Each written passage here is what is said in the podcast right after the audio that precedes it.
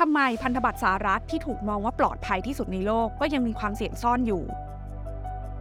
ในช่วงที่ตลาดการเงินนั้นมีความผันผวนสูงแบบนี้นะคะหนึ่งในสินทรัพย์ที่ทุกคนมองว่าเป็นเซฟเฮเว่นหรือว่าที่ที่ปลอดภัยที่สุดสำหรับการลงทุนเนี่ยก็คงจะหนีไม่พ้นพันธบัตรรัฐบาลค่ะ โดยเฉพาะอย่างยิ่งนะคะพันธบัตรรัฐบาลของสหรัฐอเมริกา ซึ่งก็ดูเหมือนจะมีความเสี่ยงต่ำที่สุดในบรรดาพันธบัตรรัฐบาลหลาย ๆ ประเทศ เพราะว่าสหรัฐอเมริกานั้นยังไม่เคยมีประวัติผิดนัดชำระหนี้เลยนะคะ ก็เลยยิ่งทำให้นักลงทุนทั่วโลกนั้น ต่างก็เชื่อใจค่ะว่าการลงทุนในพันธบัตรสหรัฐนั้น ไม่น่าจะทำให้เกิดผลขาดทุนได้ค่ะและด้วยความที่เป็นสินทรัพย์ปลอดภัยแบบนี้เนี่ยแหละค่ะ ที่ทำให้สถาบันการเงินทั่วโลกนั้น ต่างก็มองว่าพันธบัตรรัฐบาลสหรัฐนั้น เป็นสินทรัพย์หลักในการลงทุนได้นะคะ แต่เมื่อไม่นานมานี้ค่ะ เมื่อมีข่าวว่าธนาคารซิลิคอนวัลเลย์แบงค์นะคะ ซึ่งเป็นสถาบันการเงินที่ใหญ่ที่สุดเป็นอันดับ 16 ในสหรัฐอเมริกา และเขาก็ให้บริการธุรกรรมการเงินเนี่ยนะคะ กับบรรดา VC แล้วก็บรรดาธุรกิจ tech startup ทั้งหลายเนี่ยได้ออกมาประกาศนะคะว่าเขานั้นมีผลขาดทุนจากการลงทุนในพันธบัตรสหรัฐเนี่ยสูงถึง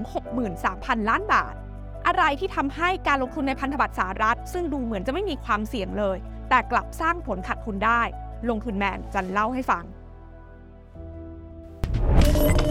ขอต้อนรับเข้าสู่รายการลงทุนแมนจะเล่าให้ฟัง จริง ๆ แล้วเนี่ยนะคะต้องบอกว่าทุกการลงทุนเนี่ยมีความเสี่ยงซ่อนอยู่เสมอค่ะ อย่างการลงทุนในพันธบัตรรัฐบาลเนี่ยนะคะก็มีความเสี่ยงเช่นกัน ความเสี่ยงแรกที่อยากจะเอามาเล่าให้ฟังก็คือความเสี่ยงด้านอัตราเงินเฟ้อประเด็นก็คือว่าถ้าอัตราเงินเฟ้อนั้นปรับตัวสูงขึ้นไปมากนะคะ แต่ดอกเบี้ยที่เราได้จากการลงทุนในพันธบัตรรัฐบาลนั้นยังเท่าเดิมเนี่ย ความน่าสนใจในการถือครองพันธบัตรรัฐบาลก็จะน้อยลง ความเสี่ยงที่ 2 ก็คือความเสี่ยงเรื่องสภาพคล่องนะคะ ตราบใดที่เป็นการลงทุนในพันธบัตรหรือหุ้นกู้เนี่ยก็เปรียบเสมือนว่าเราทำหน้าที่เป็นเจ้าหนี้ใช่ไหมคะ การที่เราเข้าไปถือพันธบัตรนั้นๆเนี่ยนะคะ เราก็จำเป็นค่ะที่จะต้องถือให้ครบกำหนดตามอายุ ถึงจะได้เงินต้นคืนตามที่สัญญากลับมานะคะ อย่างไรก็ดีค่ะ มันก็จะมีเวลาที่เราเนี่ยต้องการสภาพคล่องนะคะ ถึงแม้ว่าการถือพันธบัตรหรือหุ้นกู้นั้น ยังไม่ครบกำหนดอายุก็ตาม ก็เลยต้องสามารถไปซื้อขายแลกเปลี่ยนมือกันได้ในตลาดซึ่งจริงๆ แล้วเนี่ยสำหรับพันธบัตรของสหรัฐเอง แทบจะไม่มีปัญหาเรื่องนี้เลยนะคะเพราะว่า สภาพคล่องในตลาดพันธบัตรสหรัฐเนี่ยค่อนข้างสูง และความเสี่ยงอีกอย่างนะคะที่เป็นสาเหตุสำคัญของเรื่องนี้เลยค่ะ ก็คือความเสี่ยงด้านอัตราดอกเบี้ยนั่นเองนะคะหลายคนคงจะเคยได้ยินประโยคที่ว่าเมื่ออัตราดอกเบี้ยขึ้น ราคาพันธบัตรจะปรับตัวลดลง กลับกันค่ะ เมื่ออัตราดอกเบี้ยลดลง ราคาพันธบัตรนั้นจะปรับตัวสูงขึ้น หรือเรียกง่ายๆว่า ยิวขึ้น ราคาพันธบัตรจะลดลง ในขณะที่ยิวลง ราคาพันธบัตรจะปรับตัวสูงขึ้น ดังนั้นค่ะความสัมพันธ์ของอัตราดอกเบี้ย และราคาพันธบัตรนั้น ก็เลยจะถูกอธิบายผ่านตัวอย่างง่ายๆ ดังนี้ค่ะ สมมตินะคะว่าในปี 2021 ที่ผ่านมาเนี่ยนะคะ เราได้มีการตัดสินใจไปลงทุนในพันธบัตรรัฐบาลสหรัฐ ที่มีอายุ 10 ปีนะคะแล้วก็มีราคาหน้าตั๋วอยู่ที่ 100 ดอลลาร์สหรัฐค่ะในพันธบัตรรัฐบาลสหรัฐชุดนี้เนี่ยเขาบอกไว้นะคะว่าเขาจะจ่ายดอกเบี้ยเราทุกปี ปีละ 1%นะคะ ส่วนนี้เขาจะเรียกว่า coupon rate นะคะ ซึ่งถ้าเราถือไปนะคะในแต่ละปีเนี่ยเราก็จะได้รับการจ่ายดอกเบี้ยปีละ 1 ดอลลาร์สหรัฐใช่ไหมคะอายุ 10 ปี จ่ายดอกเบี้ยมาทุกปีปีละ1นะคะ ตอนจบอายุของการถือครองพันธบัตรรัฐบาลสหรัฐนี้ เราก็จะได้ดอกเบี้ยมาทั้งสิ้น 10 ดอลลาร์ ในขณะที่เงินต้นเนี่ยเราก็จะได้คืนมาอยู่ที่ 100 ดอลลาร์สหรัฐนั่นเอง ฟังดูแล้วก็ดูเหมือนจะตรงไปตรงมานะคะ ไม่น่าจะมีปัญหาอะไร อย่างไรก็ตามนะคะในช่วงที่ผ่านมาค่ะ กลับมีการปรับขึ้นอัตราดอกเบี้ยนโยบาย ด้วยความรวดเร็ว แล้วก็รุนแรงเพื่อที่จะปราบปรามอัตราเงินเฟ้อที่ขึ้นมาสูงริ้วนะคะทำให้อัตราดอกเบี้ยนโยบายในตลาดการเงินเนี่ยก็จำเป็นที่จะต้องปรับตัวสูงขึ้นเรื่อยๆ ตามมานะคะดังนั้นเนี่ยบรรดาพันธบัตรรัฐบาลที่ออกมาใหม่เนี่ยก็จำเป็นที่จะต้องให้คูปองหรือว่าอัตราดอกเบี้ยที่สูงขึ้นตามมาด้วย ลองยกตัวอย่างนะคะว่าถ้าในปี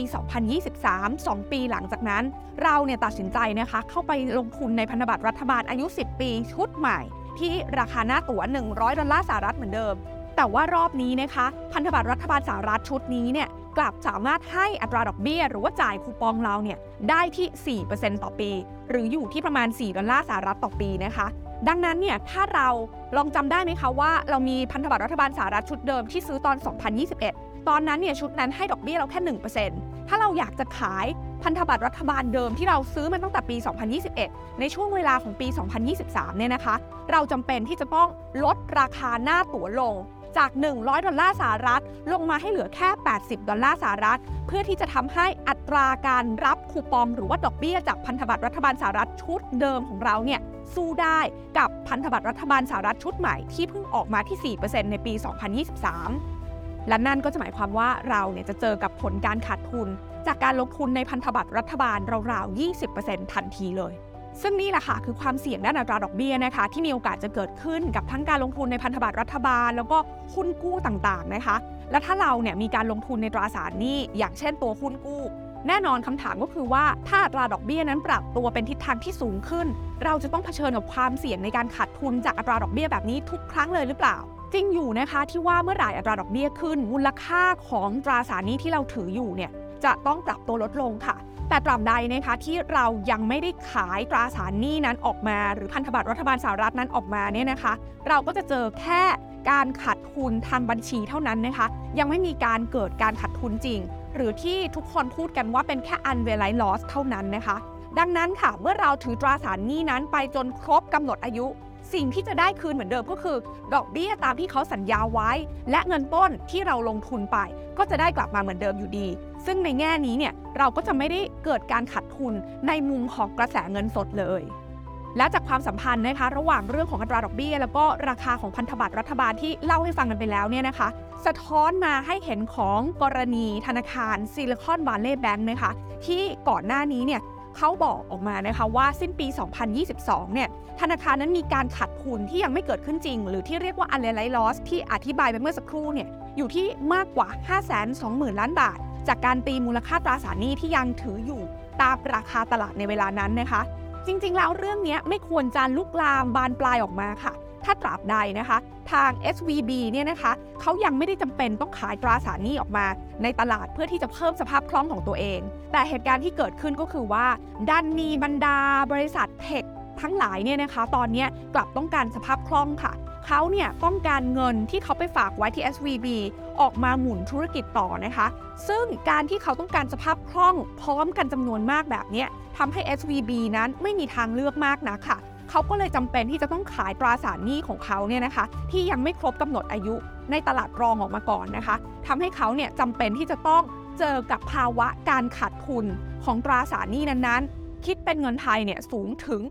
63,000 ล้านบาทกันเลยทีเดียวทำให้สุดท้ายเนี่ยนะคะ ธนาคารนั้นก็เลยต้องถูกสั่งปิดลง หลังจากเกิดเหตุการณ์ดังกล่าว ไม่กี่วันนั่นเอง ลงทุนในความรู้ไม่มีความเสี่ยง ผู้ลงทุนควรกดติดตามลงทุนแมนได้ในทุกช่องทาง เริ่มจาก Subscribe และกดกระดิ่งช่อง YouTube ของลงทุนแมนไว้ ตอนนี้เลย